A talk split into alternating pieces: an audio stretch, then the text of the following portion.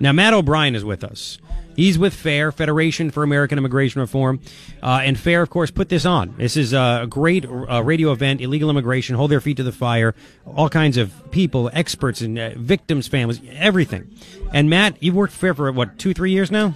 Yeah, two years. This is my second feet to the fire. And we still play the sound bites. We had you on the show by phone years ago talking about DACA because you used to work for USCIS. That's correct. Right? And you oversaw um, the application process.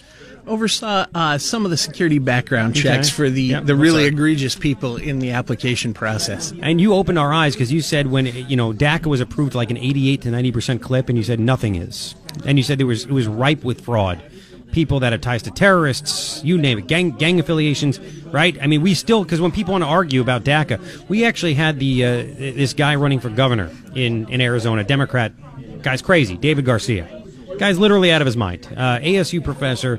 Don't hold it against him, but he's nuts, right? And uh, and he he wrote a nasty his people put out a nasty press release after Trump ended DACA last year and said, Congress, it's up to you. So Ryan over here invited him on, and he, the guy literally knew nothing. He was basing his opinion on DACA based on some students that were DACA recipients in his class. Um, and we actually played some sound bites during his interview of you talking about. I'm like, do you not do research? I mean, th- this is a, somebody that actually oversaw, that was involved in the process, and he had no idea, no freaking clue um, how, how bad that program is. Um, let me ask you this, too. Refugees, because you were involved in refugee applications too, as well, right? Yes. Yep. We just had a couple of refugees arrested in Tucson about three weeks ago. Um, they are from, I believe, Ni- Ni- the Somalia, Nigeria, one of the. I thought it was Somalia. It was a Somal- okay, Somalia, but then they were living in China, and then somehow got to America back in 2014, 2015, and they lied on their refugee application. You know, the the great question of, do you have any? Are you a terrorist? Isn't that one of the questions? Yes. Are you a terrorist? And do you have any ties to terrorism? Is that like the question? Th- those are questions on there, believe it or not. So- I don't think people answer them honestly. Though. That that's the thing. So apparently they lied. This dude was an Al Shabaab terrorist. So he finally got arrested.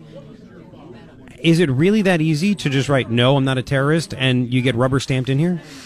Uh, it shouldn't be that easy, but unfortunately, sometimes it is. Um, Oh, God. There are a lot of people working on refugee applications who come from the standpoint that the world is a mess and everybody should be let into the United States. And so, internally within the immigration agencies, particularly within USCIS, you have a lot of tension between the people responsible for the enforcement and the people responsible for adjudicating the refugee applications. And they sort of see the, the cap on refugees as a quota that they need to fill every Oh. year. And they see everyone who has arrived at the point where they're requesting refugee status as a deserving individual when we know that's not the case. Mm-hmm. So, I mean, paint the picture. I'm thinking of a building in Washington D.C. where, yeah, I guess you have the people that feel bad for refugees and they believe everything. Now, these are, are, are they're not bad people. They're just naive and nice. Is that what it is?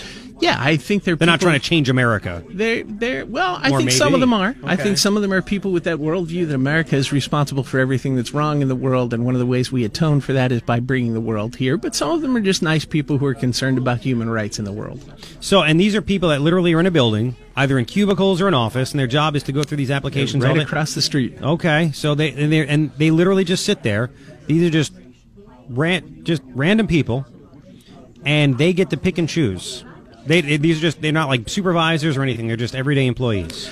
Well, they're everyday employees. They're supposed to be adjudicating these according to the legal standards and to the procedures that are put in place. The, Yeah. the problem with that approach um, is these people go out, they interview people in the field in these foreign countries where things are a mess and everybody's in a dire situation. Yeah. And you have people coming from places where it's not necessarily possible to verify the information that they're telling you and from places where there are terrorist groups operating. Oh God! So what you have to do is be very discerning, Mm-hmm. and really, what the default position should be is if this person can't prove to us, to our satisfaction, that they are not a risk to citizens of the United States, then they don't get refugee status. What really happens is the people doing these things kind of shift the burden to the government, and if they can't find a reason to deny the application, they'll presume that everything is okay and admit the person as a refugee, and that's where the problem starts. So that so they go to these countries where people apply.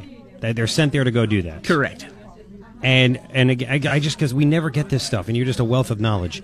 So they go there, and they have a meeting with these people, right? Correct. And what kind of like, I mean, these are not. There's no DMV. These are third world countries. What kind of documentation do they show to prove that they're not a terrorist or whatever it might be? Like, what do they show the the, the people that make these decisions? Well, sometimes they don't show anything at all, Oh, um, which is, is is part of the problem with the way the uh, asylum and refugee status uh, statutes are set up. Okay. Uh, in a lot of cases, people have birth documents, but they may have been handwritten by some registrar of records in a Hmm. small village. Um, you know, they may have deeds to property. They may have newspaper articles that reference their families. So it, it's a it's a difficult process. Yeah. And the fact is that if it's done right, you can certainly find people from low risk areas who are indeed really refugees. And if you want to admit them to the United States, because you know, we're a nice country and we want to help people in the world. There's certainly nothing wrong with that. But the fact is, when you're going into the most dangerous places in the world, there are no functioning governments, there's no record systems. If you're responsible for protecting the American public, then you have to ratchet the standards up a Yeah. little bit, and you need to take the approach that, listen, there's all kinds of refugees who want to come here, but I want to let in the ones that are going to A, succeed in America, and B, aren't going to cause any harm to the United States. I would hope so. Matt O'Brien is who you're listening to. He is with FAIR, Federation American Immigration Reform, and we're here live in Washington, D.C. And uh, Matt is an expert in this. He used to work uh, in um, overseeing applications for refugees, DACA, you name it, things like that, USCIS. So um, these people show up, and uh, I mean, are you guys trained? Are these people trained that ask the questions to figure out if someone's lying?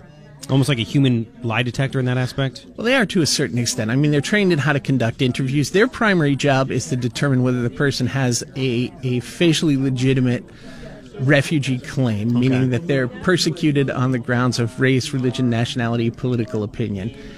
And what they're looking for is anything that doesn't fit that pattern or known information that would indicate that someone is a terrorist or criminal or presents some other kind of problem.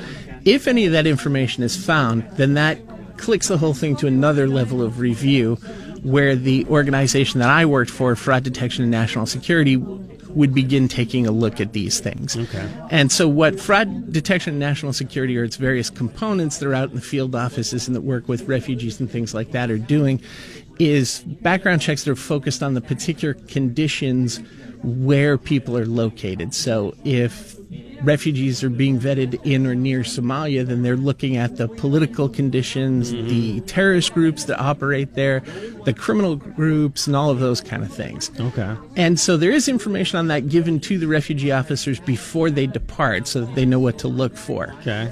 Um, man. The, the problem with all of this, though, is that sometimes it's just a lack of information. So it's very easy for somebody to sort of deceive the system and make it into the United States because most terrorist groups don't hold weekly meetings and have membership records that they mm-hmm. post in the local paper. Mm-hmm. So we have to hope that somebody does that. Because let's go back to the Tucson situation. I mean, these people were in Tucson for three years, and they literally lied. I don't, whatever. Somehow, they just recently got caught. The FBI realized, oh, this guy's an Al Shabaab terrorist. He had his hands blown off. He claimed that he was a victim of violence when it turns out he was actually making the bomb and it blew up. So, I mean, again, how easy is it for someone? How could that guy? You, I mean, tell me. I mean, I know you don't know a lot about about this, obviously, but how can it possibly happen that a terrorist can actually lie, get it past somebody, and and get here? Well, because terrorists don't want their activities exposed. So, in, in a lot of cases, they're very secretive about what they're doing. They're very good at covering their tracks. That's sort mm-hmm. of their whole point because they want to come here and appear to be normal so that they can get access to the United Yeah. States and then detonate bombs and things like that. But when you add into that the number of applications that people are looking at and the lack of information on a lot of these people, you have a toxic brew that can lead either to people inadvertently missing things or to somebody being successful in committing fraud and trying to deceive Yeah. us. And I mean, if you look at this case, I, I'm not familiar with the details. It may have been that the FBI had an investigation going on someone's associate, but some of these cases you only find out when people do things like blow themselves up. There was a case recently in Massachusetts where a guy blew the windows out of his apartment and the police showed up and found that it was full of bomb making materials and guns. Now, it's Massachusetts, so they insisted that he wasn't a terrorist. He was just a misguided kid with his Mr. Wizard Oh. chemistry set. But, um, you know, the fact is, Unbelievable. with a lot of this stuff, we're in a reactive mode. Yeah. And what we should be doing is we should be using all the information that we can find to be in a proactive mode and try and screen out everyone who is a potential problem before they even get close to the United States. And the problem there, Matt, is though is that some people just again either want to change America or think that we should take everyone in to make everyone, uh, I guess, better to save them. And and I guess it's a, your point of view. You know, a guy like you, you're going to be skeptical and say you have to prove to me that you, you're legitimate in what you do, and other people are going to say you must be good. I feel bad for your situation. This sucks here in this country. Come on to America. Well, So that's what it comes down to. There's another angle uh, that the, the people on the pro refugee side of this never look at. Are you giving refugees adequate protection if they really are being persecuted and you admit they're tormentors to the United States and resettle them in the same neighborhoods that they're living in? They haven't escaped anything. That's a great point. Um, these refugees, these people that want to come here, are they able to access government benefits? They are. They get a very generous support package, both refugees and asylees, as soon as they arrive in the United States. Oh boy, fantastic!